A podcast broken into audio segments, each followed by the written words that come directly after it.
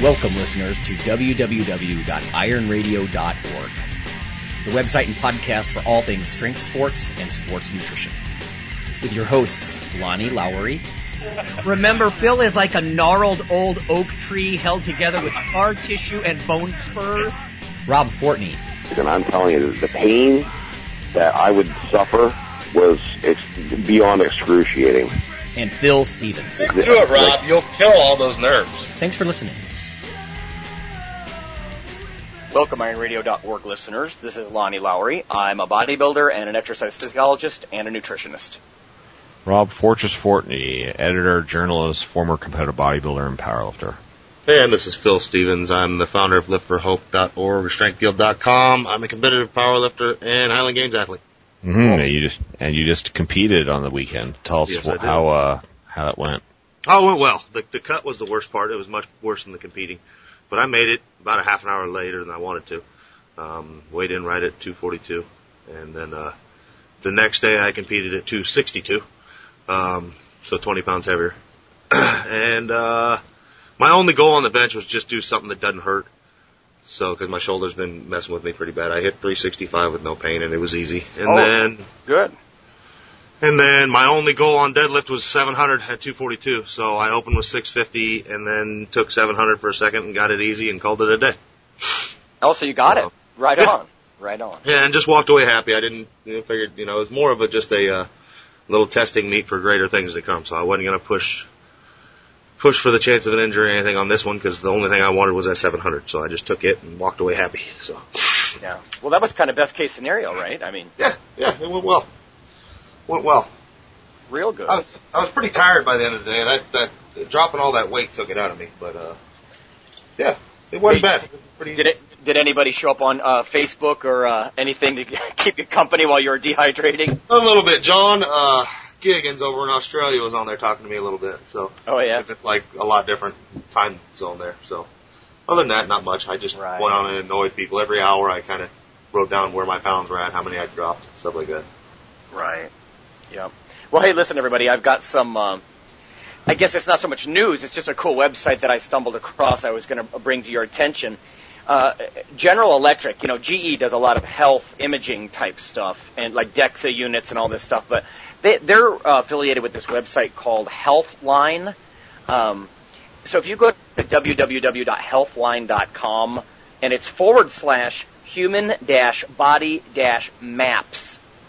Uh, so the human body maps, they've got free, you know, anybody can look at this. I mean, I was just looking at my lumbar spine because, you know, it, I got a stiff lower back and, but anyway, it's kind of cool. Now, I warn you not to try to self-diagnose because, you know, that's sort of the curse of, uh, being a physiologist for me is I just go down this big list of, you know, organ systems and possible pathologies. So, you know, we're not physicians, but it's very cool to check this out. There's like some symptom checkers and you could check on any part of the body here. Uh, so healthline.com forward slash human dash body dash maps. Uh, check it out. It's, it's cool stuff. It's like very, it's 3D computer graphics and you can basically go, you know, go through layers of the human body and just do all kinds of stuff. So it's pretty cool. Right on. Right on. Oh, yeah, and you know what? As far as training stuff, I was going to tell you guys, since I'm back here um, uh, right now uh, training at Pep's gym, I'm I've been. Um, yesterday I went in and I was deadlifting and stuff. And uh, speaking of which, we got to get Pep back on the show. But uh, I don't know. I'm, I'm just having a good time with that. Rob and I were talking the other day by phone about how I think I'm selling myself short. Uh, with, you know, piddling around with low weights, but you know, I want to get the form down because it's a new movement for me. But, um, so this time I'm like, well, instead of 275 and 315, I'll just do 315 the whole time. You know, it's not super difficult. So, did, you know, five sets of just, just lower reps with 315, but it felt really good, you know, and I'm kind of experimenting with sumo. I can definitely pull more reps when I do sumo versus conventional, you know, cause my arms aren't real long and my hips are pretty flexible. So, but anyway, I, I'm just having a lot of fun with that. It's like, it's like a whole new, uh, whole new thing for me. I don't know. It's funny you say that because there's a gentleman that I've known now for a decade or so from various gyms I've been a trainer at, and um, he's several years older than us, and he's but he's been a you know bodybuilder weight trainer for probably like 30 years. He's one of these lifer guys, and uh, not too recent, uh, long ago he uh, approached me about getting serious about his deadlifts, and he actually um, spoke of exactly the same things you're saying. He's like, you know, after all these years, I've, I've, you know, this has given me a, a kind of a new lease on new avenue to explore that I haven't really, and uh, and he's getting all into it himself. So, you know, it really goes to show that you know it's there's there's always something out there that you know, no matter how long you've been in the game, that you can, uh, you know, either you know explore for the first time or re-explore or reinvigorate or you know change or just Right. the way, just a platform on which, not in a literal sense, but in a figurative sense, that you know the platform on, on how you kind of view training and how what you do and all that type of thing. So Right. Yeah, I, I almost wish you and Phil could be there and kind of watch me and say, you know, drop your hips lower. I think that's one of my big things right now is although it's comfy for me to get low, uh, the, the weights that I'm using right now, uh, you know, they're they're heavy for me. But you know, I, I'm I'm I'm playing with how much of this should I just stand straight up all with my hips versus use my back because I kind of want to use my back. Part of the long term thing with this for me is to build a thicker back, and I know that that's going to happen either way, I imagine, but.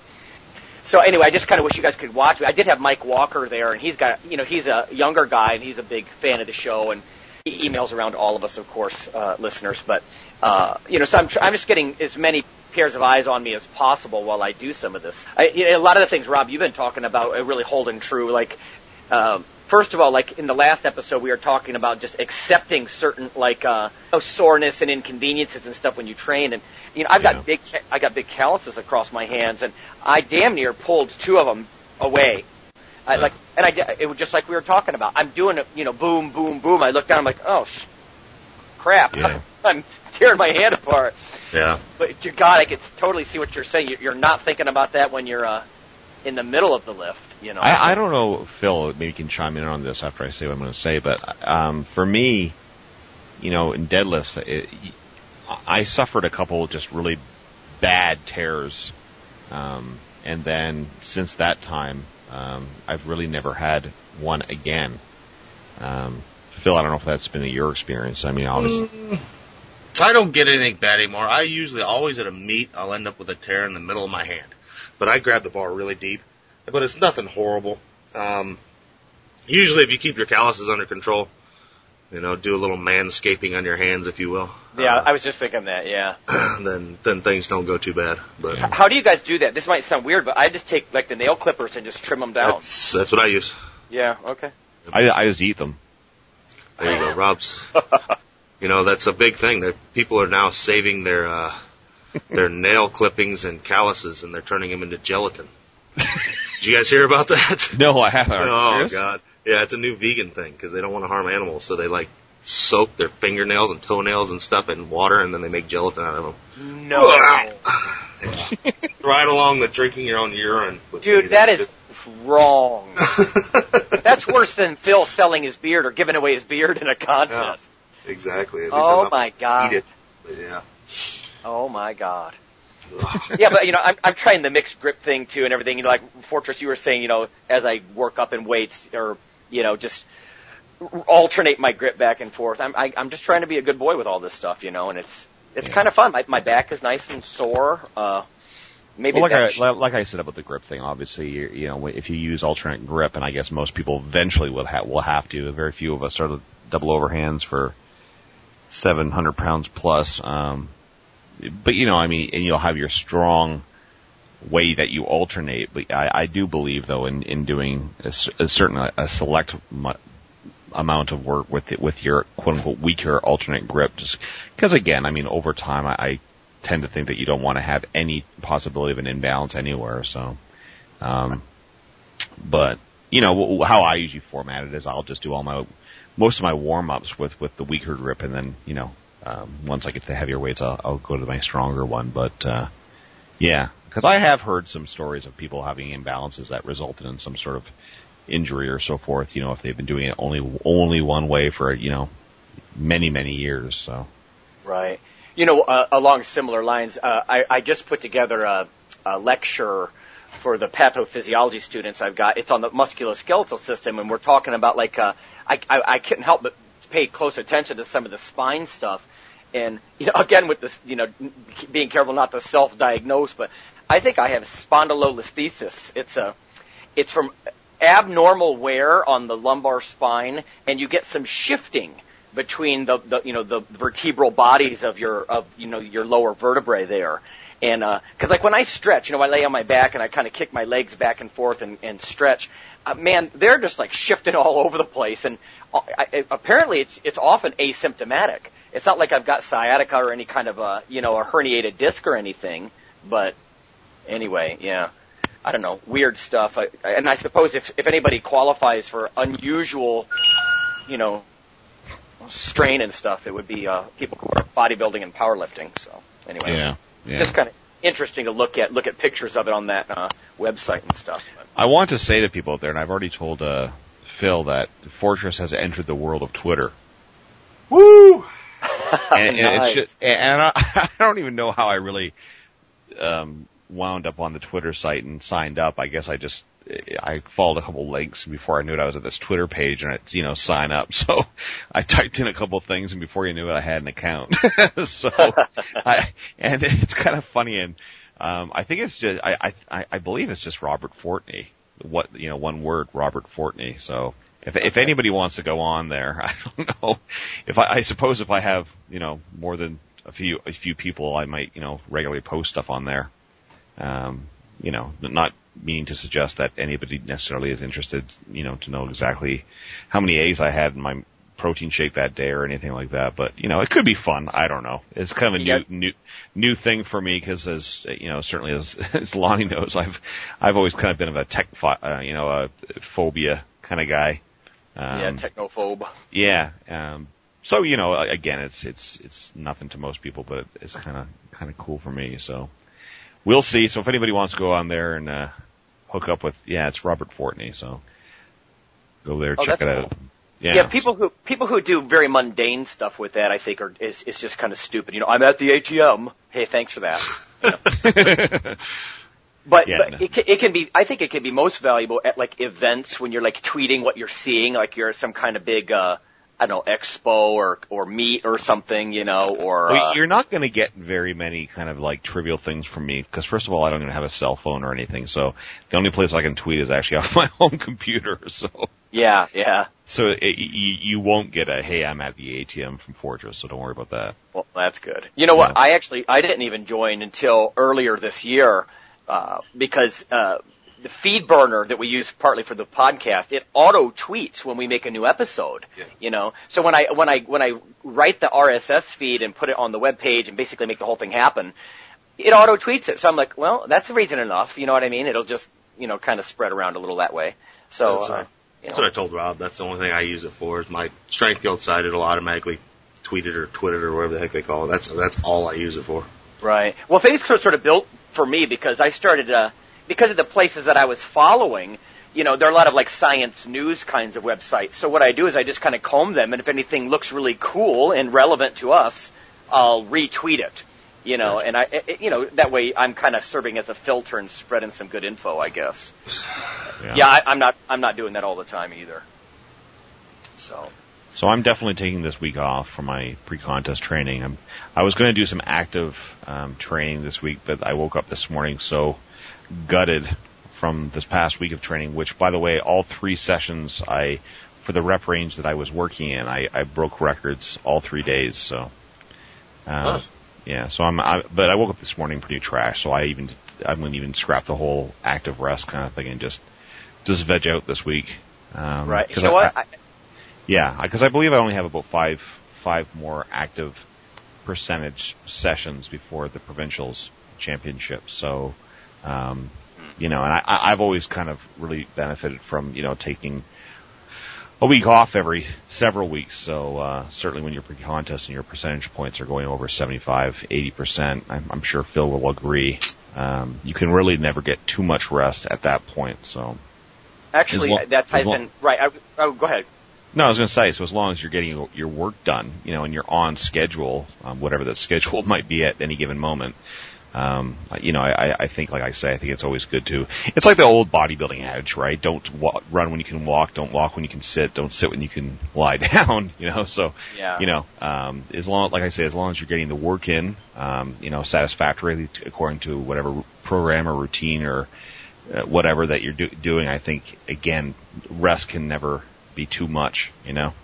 Well, actually, that's what I was going to discuss because I was going to ask you guys. I mean, coming from a bodybuilder perspective, you know, I am almost certainly burning fewer calories in workouts, and I mean that's a silly way to put it, but you know what I mean. Like the total amount of energy, it, it, it's more nervous system instead of physical, you know, number of reps and all that kind of stuff. Sure. And sure. I'm, I'm starting to think that, you know, I think powerlifting almost lends itself to building guys who are a little bit higher percent fat because, you know, you you scorch your nervous system. Like yesterday, after I did my five sets, you know, in the in the deadlift I barely did any accessory work at all. You know, I was thinking about what Phil was saying. You know, he actually tones down the music and everything and kind of, you know, takes the accessory stuff easy.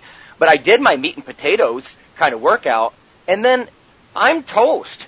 You know, and and so I, there's no way I can go back in and do that again today. I mean, I was reading some stuff from Louie Simmons uh, in a magazine up at the gym, and he's talking about doing multiple high intensity days during the week, and then also weaving that in with multiple high volume days.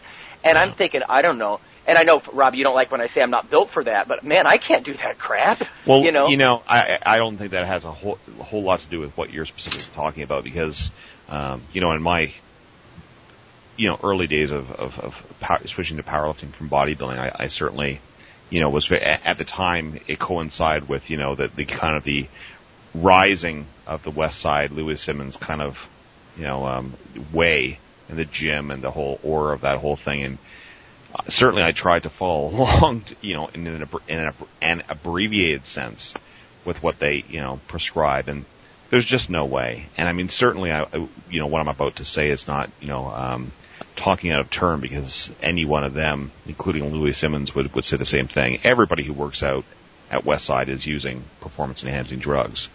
Um, so that has to be factored in massively. And I don't think really, um, you know, I, I don't think any really consideration was given to the fact that hey, some lifters out there actually aren't using performance enhancing drugs. Um, because you know, as as Louie himself has said, you know, he doesn't even understand why anybody would lift weights unless they were on drugs, which of course I, of course I absolutely do not agree with. I, I think that's a ridiculous statement, but um, yeah, and you know what? And the times that I did try and do a lot of that you know, max effort day, um, you know, would, it, during the same week with, you know, a, a dynamic, dynamic day, acceleration day. Um, the, the, mostly the only things that I suffered from is, is inflammation and a general burnt outness that happened in, you know, within several weeks. So, yeah, yeah. so, and again, I'm not putting those methods, methodologies down because I'm, I'm, because again, even to this day, I, I, I've kind of, um, you know, leached a lot of that stuff. But that's something that can only come from experience and time, you know, and um, to understand what what works and what doesn't work. I mean, how often times do we go into the gym and you know you see somebody doing something completely ridiculous and you're trying to talk to them and they say, "Oh, I know what works for me," and you just know that they have no idea what the hell they're talking about. You know, versus somebody who actually maybe does, because you can see that what they're doing is just stupid. It's not by design; it's just stupid. Well, you know what, Rob? I think sometimes. Go ahead, Phil. I was just gonna say, I think you got to remember too that the things like that, the, the the two max effort days, the two um, dynamic effort days, and then the two or three conditioning type days or extra workouts. It's it's everybody sees that as okay, this is the template, and they don't they forget it's something to be built up to. Um, and, Louie will even say that you don't just go from not doing it to add it all on you you right. slowly add the oh, stuff no. on. It's yeah, just I'm, like a football player. You know, people look at professional football players. Well, look how he trains, and they all want to train like him. They forget that the kid's been playing since he was seven years old. Or yeah, the guy he built up this muscle mag. Yeah. Yeah, he's been built up for you know he's built up this work tolerance for twenty years. you know. Right. Yeah. But I, I mean, you know, this goes back to something that we're always bringing up: the whole idea of just mileage on the joints and so oh, forth. Oh, yeah. And and I mean, but and certainly, Phil, what you're saying is absolutely 100% spot on. But you know that that's one piece of you know many pieces that have to be considered when anybody's actually going to. It, it's like the whole idea, and, and Lonnie, certainly you can relate to this. The whole idea back when you know, Mike Mentzer kind of took the Arthur Jones thing, you know, about the heavy duty thing, and then of course in the, through the '90s, Dorian Yates kind of ad- adopted a lot of that whole idea too, and um, you know, and, and, and it's interesting because that's kind of um, the the hardcore premise of heavy duty has kind of fallen out of fashion. Um, because certainly most people that tried it, um, and certainly people um, said a lot of what you're saying, Phil. You have to work up to it, you know. But but at the same point, lots of very experienced people, you know, really suffered, um, you know, a lot of injuries and and just burnout and you know, in, in fact, a lot of careers in bodybuilding have, in large part, been been sabotaged or cut short because of, of that kind of training. Dorian Yates is included. I mean, um, and I don't, I don't think he would probably argue that a lot of, you know, what he did around that kind of heavy duty premise probably, you know, um, premeditated a lot of what would eventually happen to him with muscle tears and all that kind of nonsense. So, well, you know what? But, but, but those things, but what I was about to say is certainly modern bodybuilders who haven't, you know, who, who have experience and, and certainly, a, you know, a, a knowledge of, of all the different routines that have gone through the years, certainly have taken, I used the word before, leech, have, you know, have borrowed, leached, um, you know, um, taken sentiments and, and, ideas of heavy duty and incorporate into the broader thing. And I think,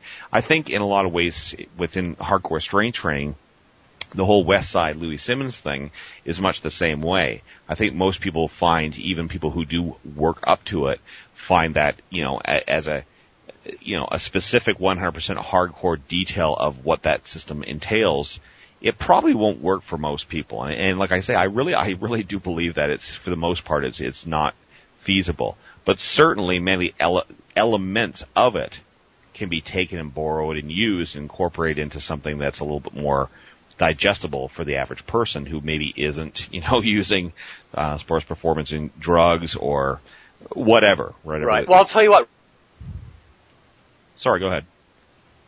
Rob, I think a lot of guys, if if they were to do tons, if they were to do just sort of general physical preparedness and just like conditioning days, they'd look like a cross trainer. They would not, again, because of the you know the the lack of androgen, androgens flooding the system. You know, they're not going to be these giant dudes, uh, powerlifter looking guys. Even you know, they do a lot of that sort of cardio related stuff you know, it, it's they're going to look like a cross trainer, you know. So it, you're right. A lot of the what you see those guys do, and I'm fully aware of that, sure, but you know, is it works for them. It works for that population. But just like bodybuilders are often guilty of, you know, I see these bodybuilding like contest prep guys. They're constantly giving advice about how they get ripped, you know. And one guy in particular, I'm not going to go on about it, but he was saying, "Oh yeah, you know, I do I like pre-breakfast, you know, sort of non-panting cardio, uh, about 30 times and I'm shredded. And I'm like, okay, you know, let, you're on, you're on gallons of growth hormone.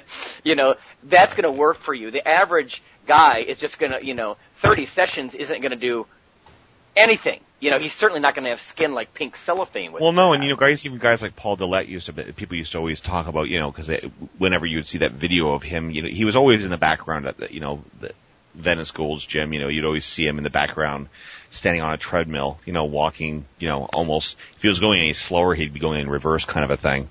And people would always be like, oh, so, you know, that's, that's how he gets ripped up. And like you say, people, people don't, either through ignorance or through the, they're just, they're just purposely not trying to acknowledge it. They don't realize just what these people are on. It's like, I don't know if you recall the name Phil Hernon, Lonnie. He was one of those guys. Yeah, but you know what? They don't realize it themselves is what I'm saying. The gurus themselves, they're applying what works for them to other people and it's apples and oranges.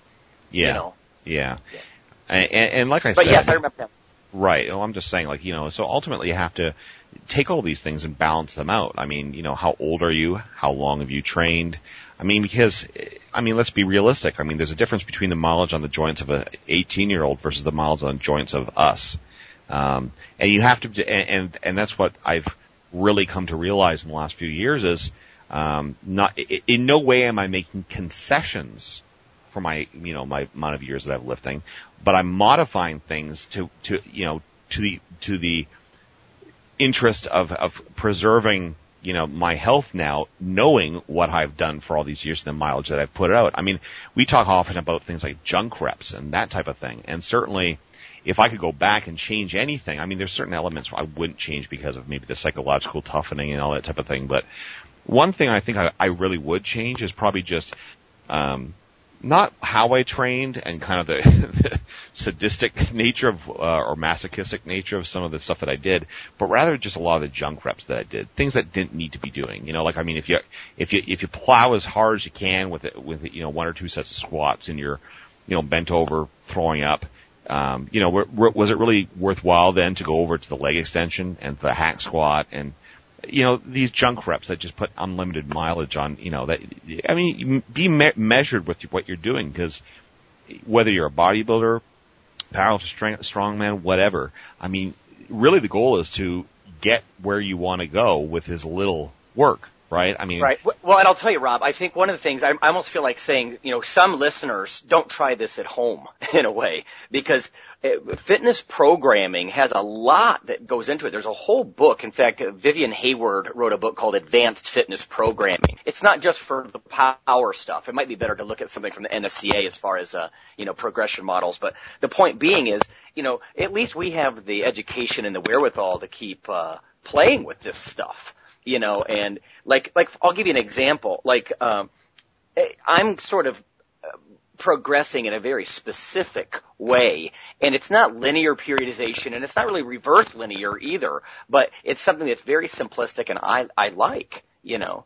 Uh, but anyway, I was thinking this morning about the, um, the analogy of, you know, uh, powerlifters are like dragsters. You know, like, why is it that I have to lift less and I'm getting a little fatter? Well, because, uh, like, bodybuilders are Indy cars. They run hard and they run fast, but they do, you know, multiple laps. But if you take a dragster and you try to do an IndyCar thing with it, you're going to ruin it. You're going to, I mean, those things blow their engines just with their a normal single run or two. You know what I mean? And so now when I'm when I try these deadlifts, if I'm doing like five sets of five or five sets of four or something like that in the deadlift or the bench or the squat, uh, I can't pretend that I'm an IndyCar right now. I, I have to rest. I'm, my central nervous system is burnt. You know what I mean? And the whole next day, I mean, I, I just slept. You know, it's just, um, it's just a different animal. And I know I can build up eventually a yeah. little bit of resilience there. But the bottom line is you're not going to run uh, a dragster around uh, Indy 500 track that many times. It's just not going to happen. Right. And, and so, you know, so uh, that's why what I was asking you guys is, do you think that model of lifting because you're just not doing as much volume? I'm, I'm in the gym about the same amount of time, you know, yeah. but there's like there's like five to eight minutes probably on average. I don't really time it between my sets, yeah. and so I, I'm just burning fewer calories and I'm getting a little bit fatter. I think the whole um, uh, the whole outlook is kind of geared toward strength, and with with strength, unless again you're on all kinds of you know, performance enhancing stuff, you're going to get a little fatter in that process, and that's probably yeah. good. Well, oh yeah, yeah, and I think you, you also have to pay attention to, um, you know, what time of the season you're in. I mean, there's a lot of like me right now. My only goal is put on the weight. I'm way away from a meet right now because my ne- my next meet is going for that 800. So right now it's me filling out my weight class. So it's backing off on the heavy stuff, just hitting what I need to briefly, and my my concentration then goes on all the assistance work. Um, which will get me, it'll get me bigger and probably a bit leaner too, hopefully, and, and, you know, put on a good, good portion of mass. And then the funny thing is, is when you're at your strongest, when powerlifters are at their strongest, they're backing down for the meets. They're lifting a lot less volume, a lot heavier. They're, they're, they're fatter in season. They're fatter when they're at their best.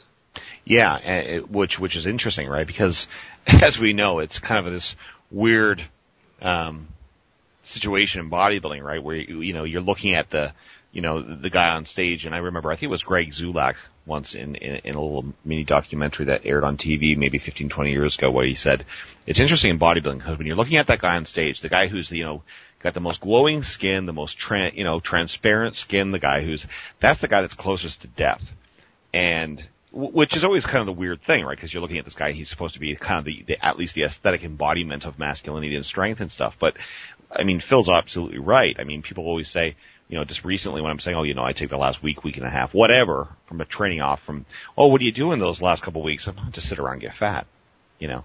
But the thing is, to what you're saying, Lonnie, about, um, correct me if I'm wrong. I know you're not a physiologist, but in, in, well, in this sense, I don't think, but correct me if I'm wrong. I've always heard that slower, heavier training induced more of a growth hormone response, whereas faster volume kind of quality training, um, i.e., you know, uh, minimal rest between sets, kind of induced more of a testosterone response. Oh well, I, I do. I do know that by the time you're in your 30s and 40s, you don't get much of a growth hormone surge like you well, did in your sure, 20s. Sure, You know, but either right. way, I mean, there was some data. It might have been Bill Kraemer years ago. He was actually showing that shorter rest periods uh, between sets of squats. I think he was doing caused a greater uh, growth hormone release. Oh, okay. And, and well, and so what what we're doing, it it may be more uh, just nervous system preparedness, or maybe it's testosterone related. I, I don't know. You know, and Uh, it's interesting also, you were saying something that kind of in- um, triggered something in me. The whole idea that, you know, when I used to be a bodybuilder, you know, I mean, even though I always considered myself a power bodybuilder, you know, I mean, I used to think it was a long duration to take, you know, four, five, six minutes between a, you know, a heavy set of squats or something. And, you know, I used to hear about a lot of powerlifters literally sitting around like a campfire, you know, well, you know, streams of guys would be doing their sets and it would be, I'd be thinking, well, you know, but you know what, when you really start getting into it, um, to any degree of kind of like, you know, um, success, whatever level you're at, you really do realize that, you know, between your heavier sets when you're kind of working over 75, 80% of your max, certainly even more than that, you know, a 10, 15 minute wait between your big work sets is really not a lot, you know, um, it just, you know, you're, you're so tired that by the time that, that next, you know, you, it's, it's 10, 15 minutes later and you're like, sometimes, I mean, I literally have waited 20 minutes or more between a set. Yeah. And it Well, really you know doesn't what? seem uncommon. It- it, it, for me, it's also like uh, practice. You know, it's not a workout in that I'm trying to wear out, you know, and exhaust myself. When I would do bodybuilding training, I- I always did heavy stuff. You know, I would be back at it, even if I might have waited three to five minutes between sets. You know what I mean? There was, I was dripping with sweat. I was, you know, raging through the whole thing. And now I'm almost looking at it like practice, like learn these movements because the powerlifting bench press is not what I've done in the past, you know. And like the deadlift's sort of a new thing for me and squats are neither here nor there because that kind of has always come more natural to me, but the point is it's like a it's like practice and you know I don't want to be ruined with fatigue when I go up and I'm trying to burn in these motor patterns. You know what I mean? Because I want this stuff like like the squat I could I could literally do in my sleep in the middle of the night and have good form. I, it's just it's almost spinal. It, you know, it's so reflexive. But I haven't earned that in the deadlift. So to me I'm practicing and I had an old track coach used to say, you know, Lonnie, don't practice a motor pattern or a movement pattern when you're fatigued. You Right. know, Eh, because you're going to end up compensating with assisting muscles and this and that, or like, I mean, imagine all the nuances in the deadlift or the bench, for example. And I, I don't want to do them badly. I don't want to. I don't want to create bad habits from the get go. So those long rest periods, not only do they say, "All right, central nervous system, take a break," you know, but they also make sure you're not fatigued when you get back under that bar. Because even when I'm done, like yesterday, I felt done. It, it's a different sensation, but I'm not soaked with sweat. I don't feel like flat muscle de- depleted, just heavy, I guess. Yeah, yeah. No, and and you know it is very important. I remember you know reading a lot of things years ago about the whole idea of what you're talking about. The whole idea where um, you don't want to train yourself to fail, and so much of what is traditional, you know, certainly westernized kind of hypertrophy bodybuilding training is steeped in the whole idea of constantly failure, right? I mean, Yeah. whether it be forced reps, negatives, running the rack, you know, you know, the full pyramid scheme, all those types of things are geared towards ultimately, like you're saying, the whole idea between, I never even thought of it like this, but the whole idea between, yes, workout, you know, wear out, and all that kind of training is geared towards that, right? You're always going to the point where you're done, your muscle can't, can't even, you know, um, contract anymore, you know? Right, right, yeah. You're you're trying to do shoulder presses running the rack and you know, you wind up with 15 pound dumbbells. Whereas you have to get your mind around the other way of things if you're doing hardcore strength training, which is the whole idea which, and I do subscribe to this 100%, never train yourself to fail. You know, and yes, once in a while, of course, you're going to miss a rep. That's inevitable. Um, but the, certainly the vast majority of the time, you don't want to ever fail because, like you say, that that indicates that you've gone past the point where, yeah, you're you're training things in a proper way. And let's be realistic. I mean, when you're going balls to the wall, 100%, what regardless of whatever weight is on the bar, whatever reps you're doing, when you get to those last few reps, if it really is 100%, things are starting to fall apart you know, things are really starting to fall apart. I mean, uh, I don't care who you are. If you're doing a max set of, you know, 10 reps with, you know, some ball busting weight that you've never, you know, I mean, I'm sorry, but those last two or three reps are probably not going to be picture perfect because if they are picture perfect, it isn't 100% with that weight. Right. But, but uh, we're trying to stay picture perfect. You know, that Mike was watching me sure. yesterday and he, and he said, you know, Lonnie, he goes, you got a couple more reps in you with each one of those sets. I said, you bet. Yeah, yeah exactly, exactly. And that's yeah. something that you have to really get used to too if you're in kind of a more kind of commercial gym because people aren't really uh, knowledgeable about, you know, again, pure strength training. And I, I, I hear that constantly, you know, like I'll, I'll, cause I don't have a regular training partner, so I'm usually, you know, like stealing guys from around the gym, you know, just give me spots and so forth. And I, I always hear it continuously. Oh, you know, you had another, you know, I'll do, you know, five and I was only supposed to do five and I'll put the, you know, and I do find that, come on, two more, two more. You know, and, and I have to explain to these guys, it's, it's not about for me doing, oh, I got five and I can do two more. You know, so, so force out two more reps. It's not about that, you know? Um, and, and it's, it really is a different way of looking at, you know, how you train and again, getting the most out of what you do eh, in as little it, as you can do it, right? So, I mean, if, if you get away with, you know, um, you know, 10 work sets total, um, for an entire workout, you know, accessories and, as you would say, line meat and potato stuff, that's good. You know, try and squeeze as little as possible. Sometimes, you know, if you're doing heavy, heavy, heavy work, and, uh, you know, it percentages above 80% or so forth, sometimes those, those workouts will take, you know, you, you think, oh geez, you know, I've only done, you know, six work sets, you know, like work sets meaning excluding all warm-ups, and you'll have only you'll have been in the gym already for like an hour and 45 minutes. And certainly I know guys who are, you know, uh, you know, more heavily equipped lifters. Phil certainly knows what I'm talking about. Some of those guys I've heard their workouts take 3 4 hours. Okay. Okay, everybody, we're going to go to break here. Uh, and when we come back, we're going to continue with this sort of discussion of recovery and how strength sports differ a little from bodybuilding, et cetera, and, you know, with drug use and no drug use and whatnot. So we'll be back in just a moment.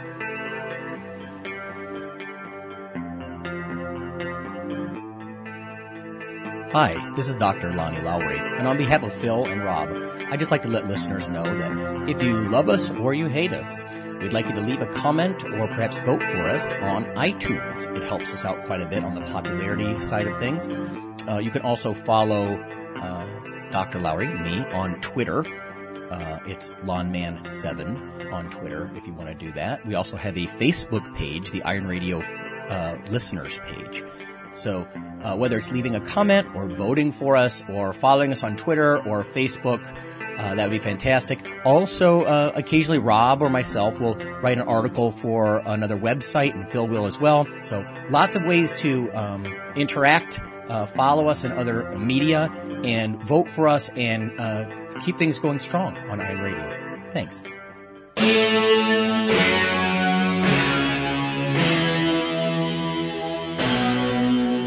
Weekly fix of Iron Radio?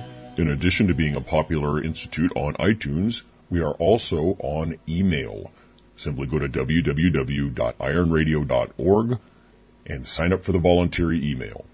You'll get a once per week email, no more, that's little more than the show notes and a link to the audio. So go for it.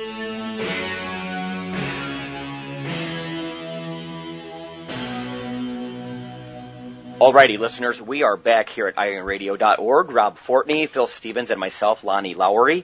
And we're talking about recovery uh, from different types of strength sports.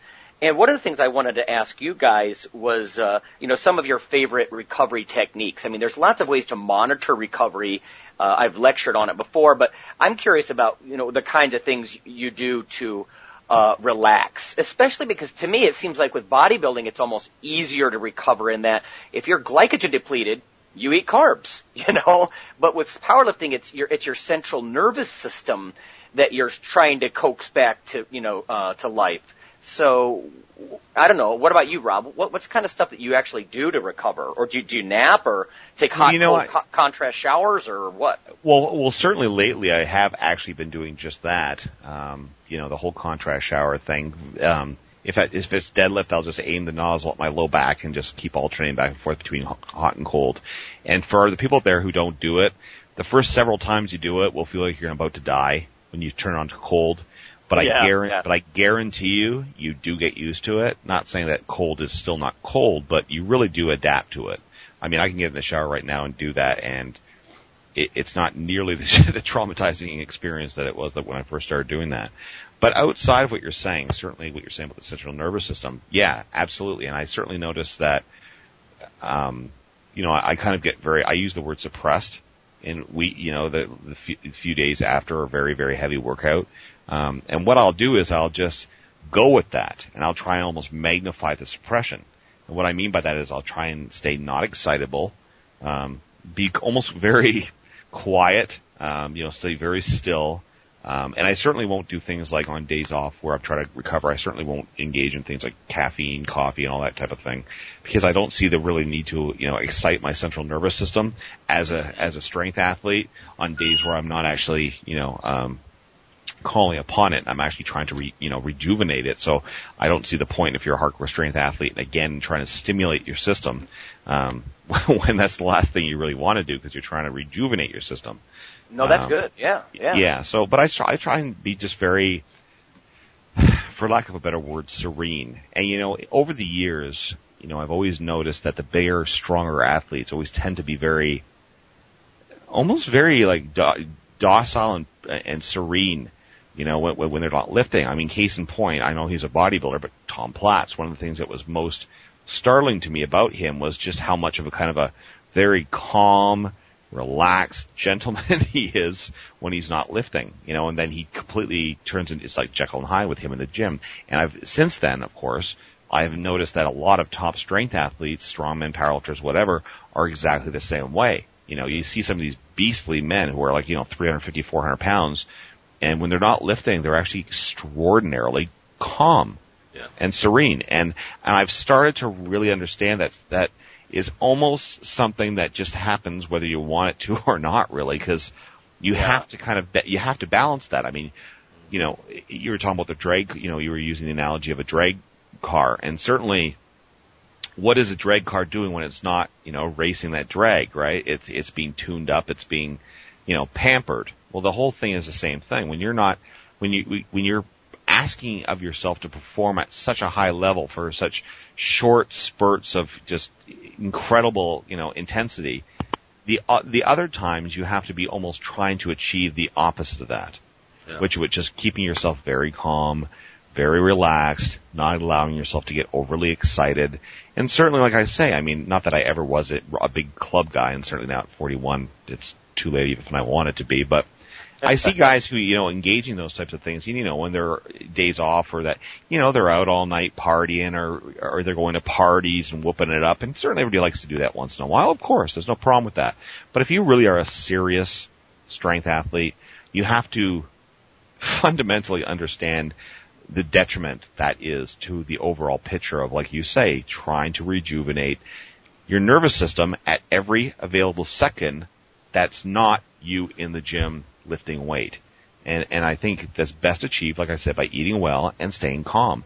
The best, and, and if you're a homebody type person, you know what? That is just going to serve you for miles and miles Yeah. because um and, and certainly the more distractions you can keep out certainly it's harder if you're married and you have children and your wife's yelling at you and you know the kids are punching you in the, in the ass and everything but the point is is like you have to do as best you can with whatever situation you find yourself in as is what is your life to try and be calm you know not Well, you know, let me ask Phil then. Phil, I mean, you've got a gym to run. How, how do you do that? You know, I mean, and you, you do have, you Yeah. got kids punching you in the crotch. Yeah, exactly. Um, I think Rob's correct. Uh, you got to balance it out as much as you can.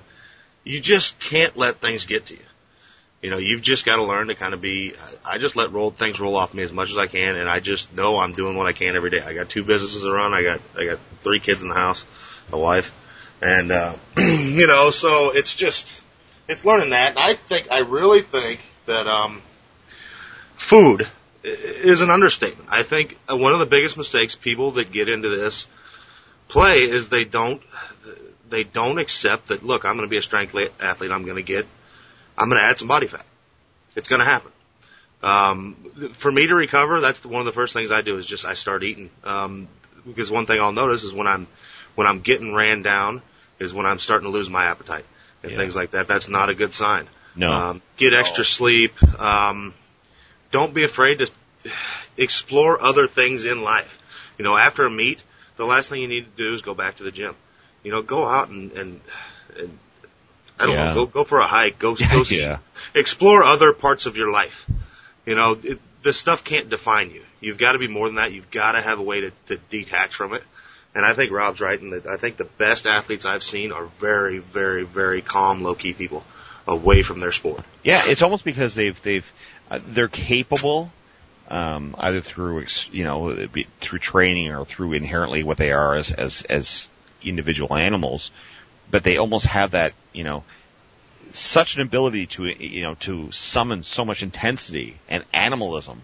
Yeah. You know, but and over time you almost be able to. It's almost like the Hulk and the whole thing with you know uh, Yeah. David Banner, you know, doing nothing but trying to you know find how he can control that rage and that beast. You know, that's what he's. It's not necessarily what, what that he necessarily doesn't want to be it or have it. I mean, in in some ways he doesn't either. But he, you know, the number one priority for him is trying to find out how to control it. Yeah. And I think that's when you're seeing um, very elite athletes and strength athletes. They've they've had so much experience and training that they actually come to a point where they can control it. And if I okay, for instance, if I had to squat this afternoon, I don't feel like it at all. Um, and I'm actually, you know, taking the next few, as I said, the next few days off. I would actually find that place inside me and ramp myself up to it. Now, would that be the best course of action? No, because, you know, I, it would almost be like falsifying something that's not really there because I am so beat up. But the point is, is that you get to a point where you can harness it. It's like in that cheesy, um, 80s Sylvester Stallone movie, the one where over the top where he's the arm wrestler and he has the baseball hat on. Yeah, And, Phil uh, mentioned that a few episodes yeah, ago. yeah, yeah, and you know, he always, you know, right before he was going to do his arm wrestling, he would take the brim of the hat and pull it so it was at the back, and that kind of was for him, as he explained it, was like it was a, like a switch when he turned on the switch. Oh yeah. Well, again, a very ac- accomplished athlete in any manner of athleticism, whether you're a hockey player, I think mm. has that ability over time to harness it when you need it. But again, you have to be mature and responsible for it and say that, you know, there is a finite amount of that available to you, you know, and, Right. and you have to conserve it. And that's why I'm saying when you're not doing what it is that you do that requires that kind of intensity and, and, and animalism, abandon it. Let it go. I think I think um, Dan John had had his little uh, his little circle of life thing says it great. I mean, the harder you the harder you work, the harder you got to play, the harder you got to rest, and so on. You know, it's, it's Right. one slice of the pie changes size, the other one got to go with it. Well, you know, if I could Um, put that in mathematics terms, think about it like this. Like, you'll get some people, uh, maybe even bodybuilders fit this mold a little bit more, but if you've got 100% of nervous system output, you know, in your life, bodybuilders or a, a lot of people, they might go through life at a steady six or seven. You know, they're, they're, they're pretty up. Uh, Yeah. whereas the power lifter, again, he's, eh, eh, eh, he's gonna ru- go through life at a three and then jam it to a ten. Yeah. You know what I mean? But on average, he's still a seven. You know what I mean? So, Yeah. but it's just it, it's more varied from very low output to very very high output, and sort of like three quarters output all the time. Yeah. You know, Th- that's know- the way I'm starting to understand it at least. You know, I always say to people in the gym, and I've been saying this for several years to people, to me, there's nothing wrong with being a couch potato, um, but you have to earn the right to be a couch potato. Right. Um, But when you have earned the right to be a couch potato, then you know what? There's nothing better than being a couch potato. Well, it's No, yeah. necessary. You know, it, Yeah. it, it's it's so. I mean, if you, you know, if you've done all the work that you need to do, and you're like, you know, like you're saying, Lonnie, you're like, you know, you're you're you just wake up, you know, one morning and you feel like a you know a wet bag of sand. Um, and we all know what that feeling feels like.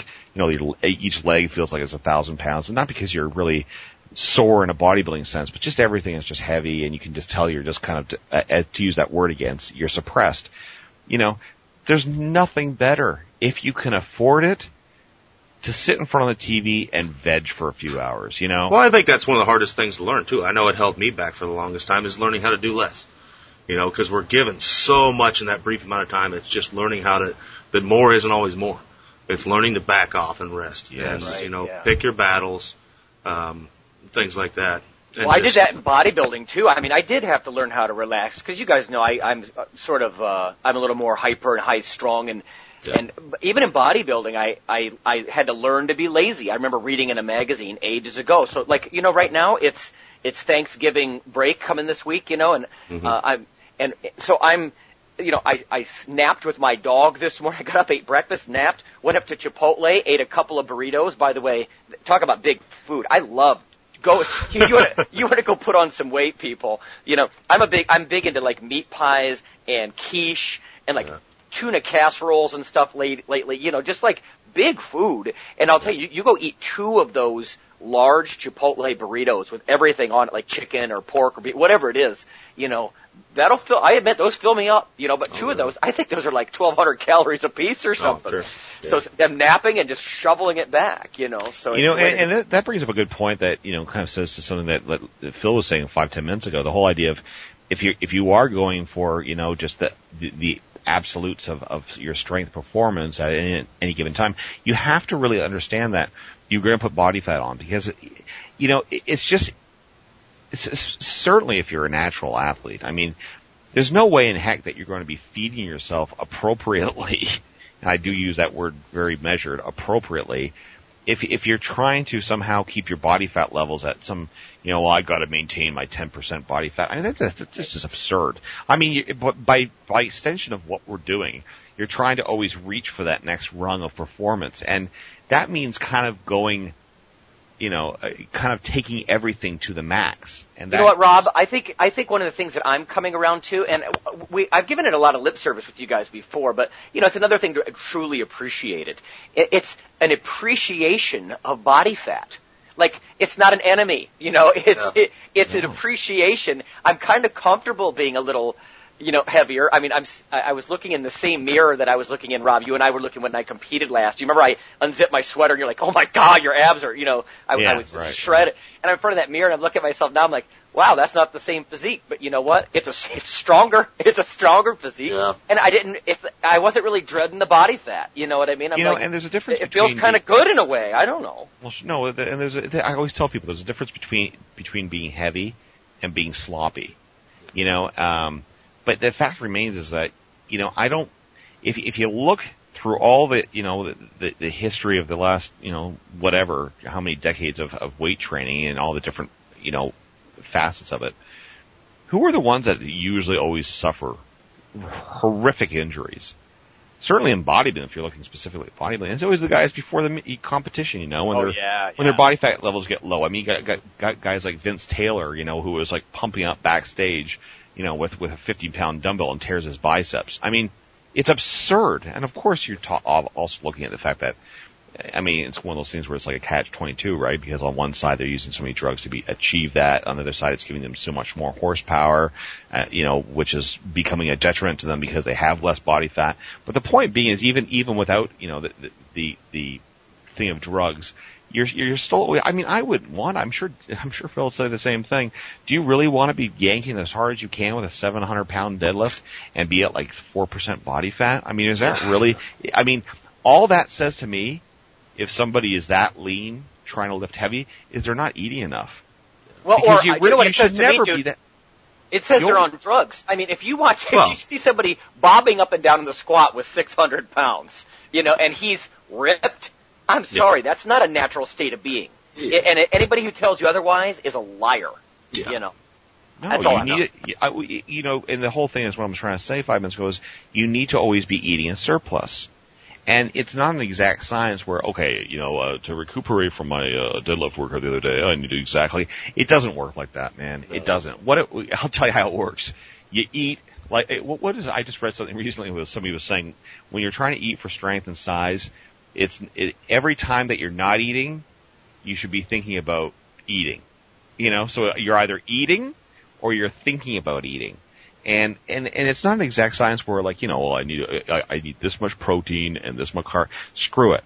Eat everything you can. and you know what? Your, your partner can't finish off the last Yeah. three pieces of pizza. You know, reach over and grab those and eat those too.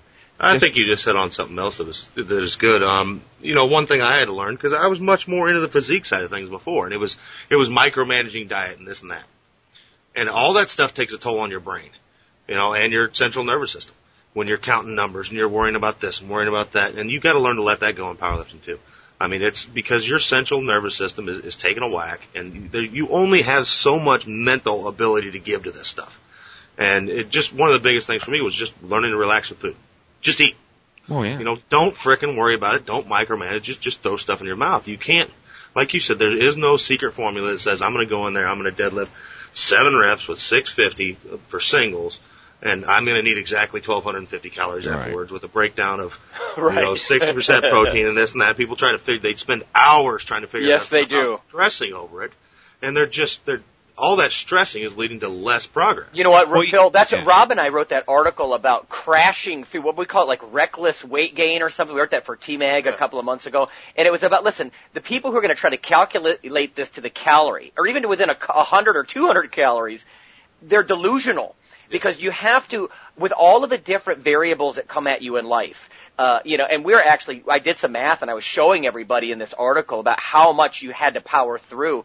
I mean, if you think you're overeating by a couple hundred calories, you're probably not. You have to eat as much as you possibly can, as often as you can, and that's how you make sure that you crash through these barriers. I mean, you know, when you hold more muscle mass, you, you, you require more calories. When you have sore muscles, that ramps up your metabolism, requires more calories. All these things together, there's only one way to overcome and recklessly crash through all of these variables that could be sapping calories from you, and that's to go hog wild. Now, I'm not saying sloppy bulk and eat buckets of french fries and wash them down with, I don't know, uh, salad dressing or something. But I am saying, yeah, I mean, stuff like, uh, large veggie pizzas and casseroles and meat pies and quiche. I mean, like, I am eating like some kind of, I don't know, uh, I don't know what it, you would call it, a Highlander or a Viking or I don't know what, but I am just bringing in, if there's lots of protein in it, then I'm not shying away from carbs and fats at all, and I'm sure as hell not counting them. I'm just Yeah. bringing them. And I'll tell you what, you guys, this will be sound funny, but next time you guys see me, if we see each other in the spring or something, you might be surprised because I think in the spring I might eat myself up to about 230 pounds. I've never weighed that weighed that much before, you know. But you know, I can almost guarantee I'm going to blow through some of these barriers uh, Yeah. in, in my lifts if I do that. Oh, yeah. You know? Listen, you look at this is, well, you know, anybody who has experience having five, six hundred pounds on their back and pulling, you know, anybody who knows what that feels like knows that there has to be, no matter how much of a sophisticated lifter you would like to aspire to be, and we all would to some degree. If certainly if you're a perfectionist like I am, you like to be technical. You like to think of yourself as, you know, a very artful lifter.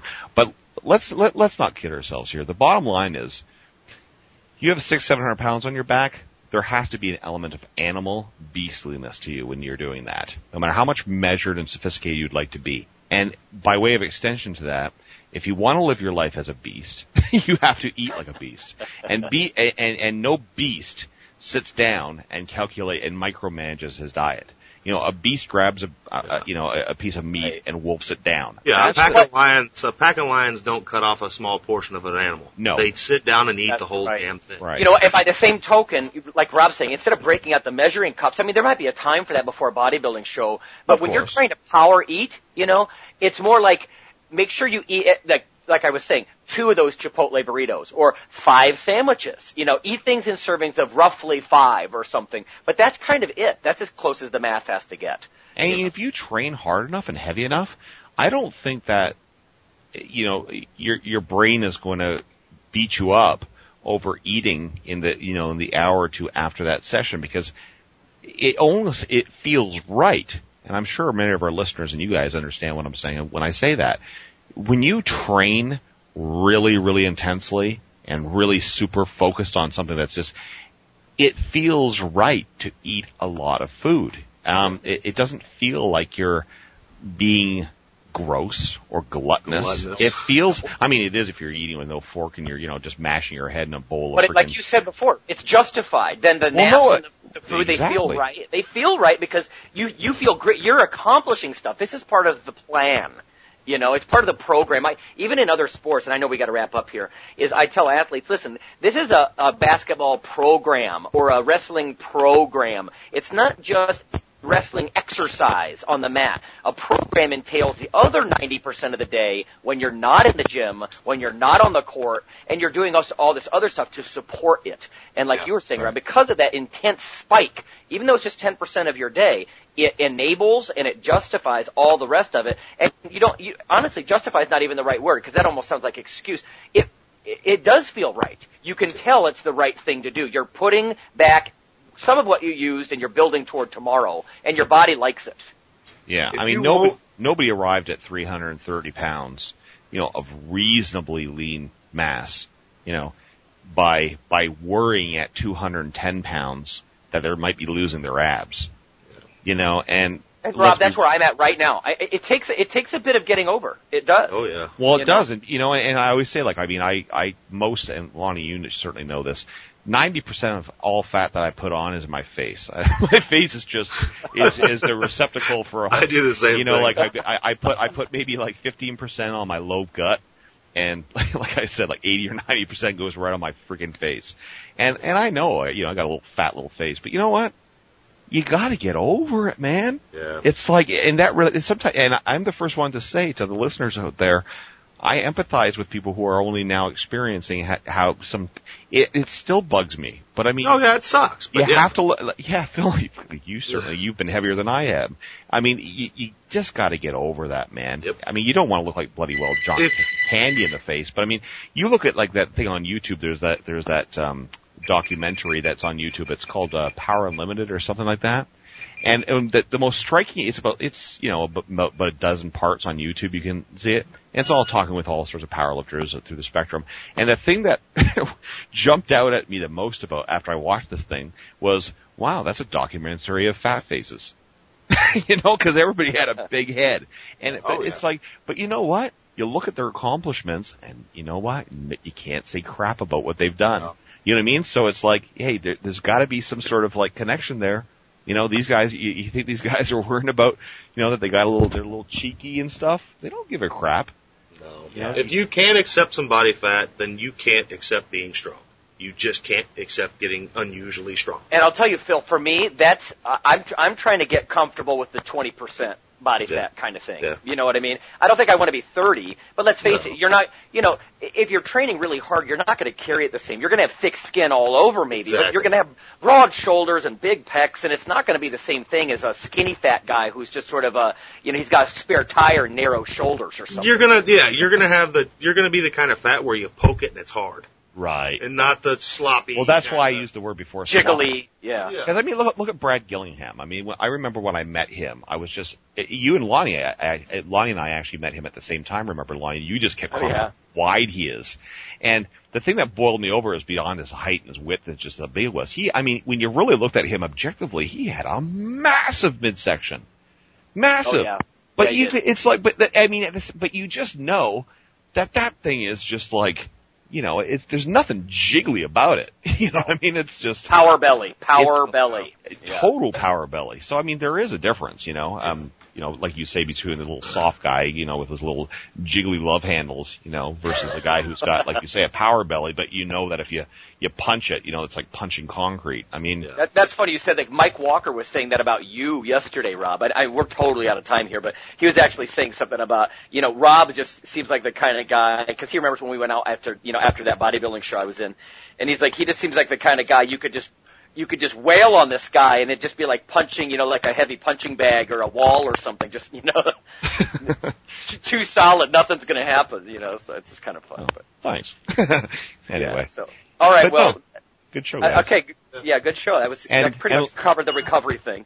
And I, to remind people again, I always do. Um, you know, send your emails. Robert Fortney on on Twitter now.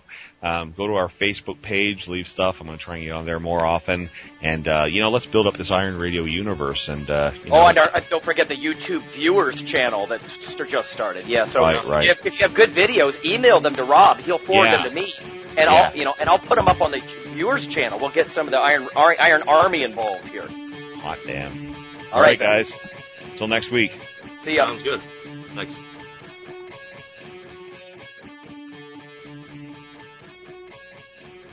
Iron Radio is accepting donations. If you like what we do, the professors, the scientists, the bodybuilding show promoters, the athletes themselves in powerlifting and bodybuilding. Um, please consider making a donation or maybe buying something from the ironradio.org uh, store. Uh, we also are accepting supporting members. So for $4 a month, which is frankly less than the bank sneaks out of your account in fees, you can step up and support a form of sort of public radio for the bodybuilding and powerlifting and strength community. Hey, IronRadio.org listeners, this is Lonnie Lowery, and I'm just bringing you a sneak peek only for Iron Radio listeners at this point. If you Google CRC Press, Lowery, L-O-W-E-R-Y, and protein, you can be some of the first people on the planet to see this book. It's specifically for strength athletes. Everything on the safety of high protein diets, the efficacy, the dosing, the types, practical applications and case studies. This is a textbook. It's not what I would call an industry book. This is not pseudoscience. This is the state of the art science. And if someone wants to critique you on your extra protein intake, this will be something you can hold up and say, this is what the liter- literature says about stressed kidneys or bone loss or gout or dehydration or increased muscle mass over time or leanness or what types are best. This is the ultimate source in one place. Little disclosure here. I do make a single digit percentage of royalties on this book. It's such a low amount, however. Obviously, I haven't done it for that purpose. I did it because, like you, I want to have something I can hold up in one place that's modern literature instead of what a, perhaps a health educator might tell you about the benefits and the potential concerns, if there are any, on ample protein diets specific to a population like ours. Thank you.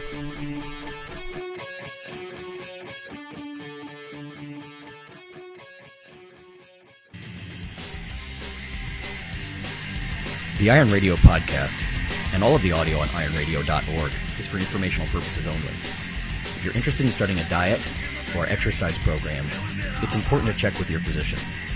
Also seek the help of registered dietitians, athletic trainers, and qualified exercise physiologists in order to make the progress that you need.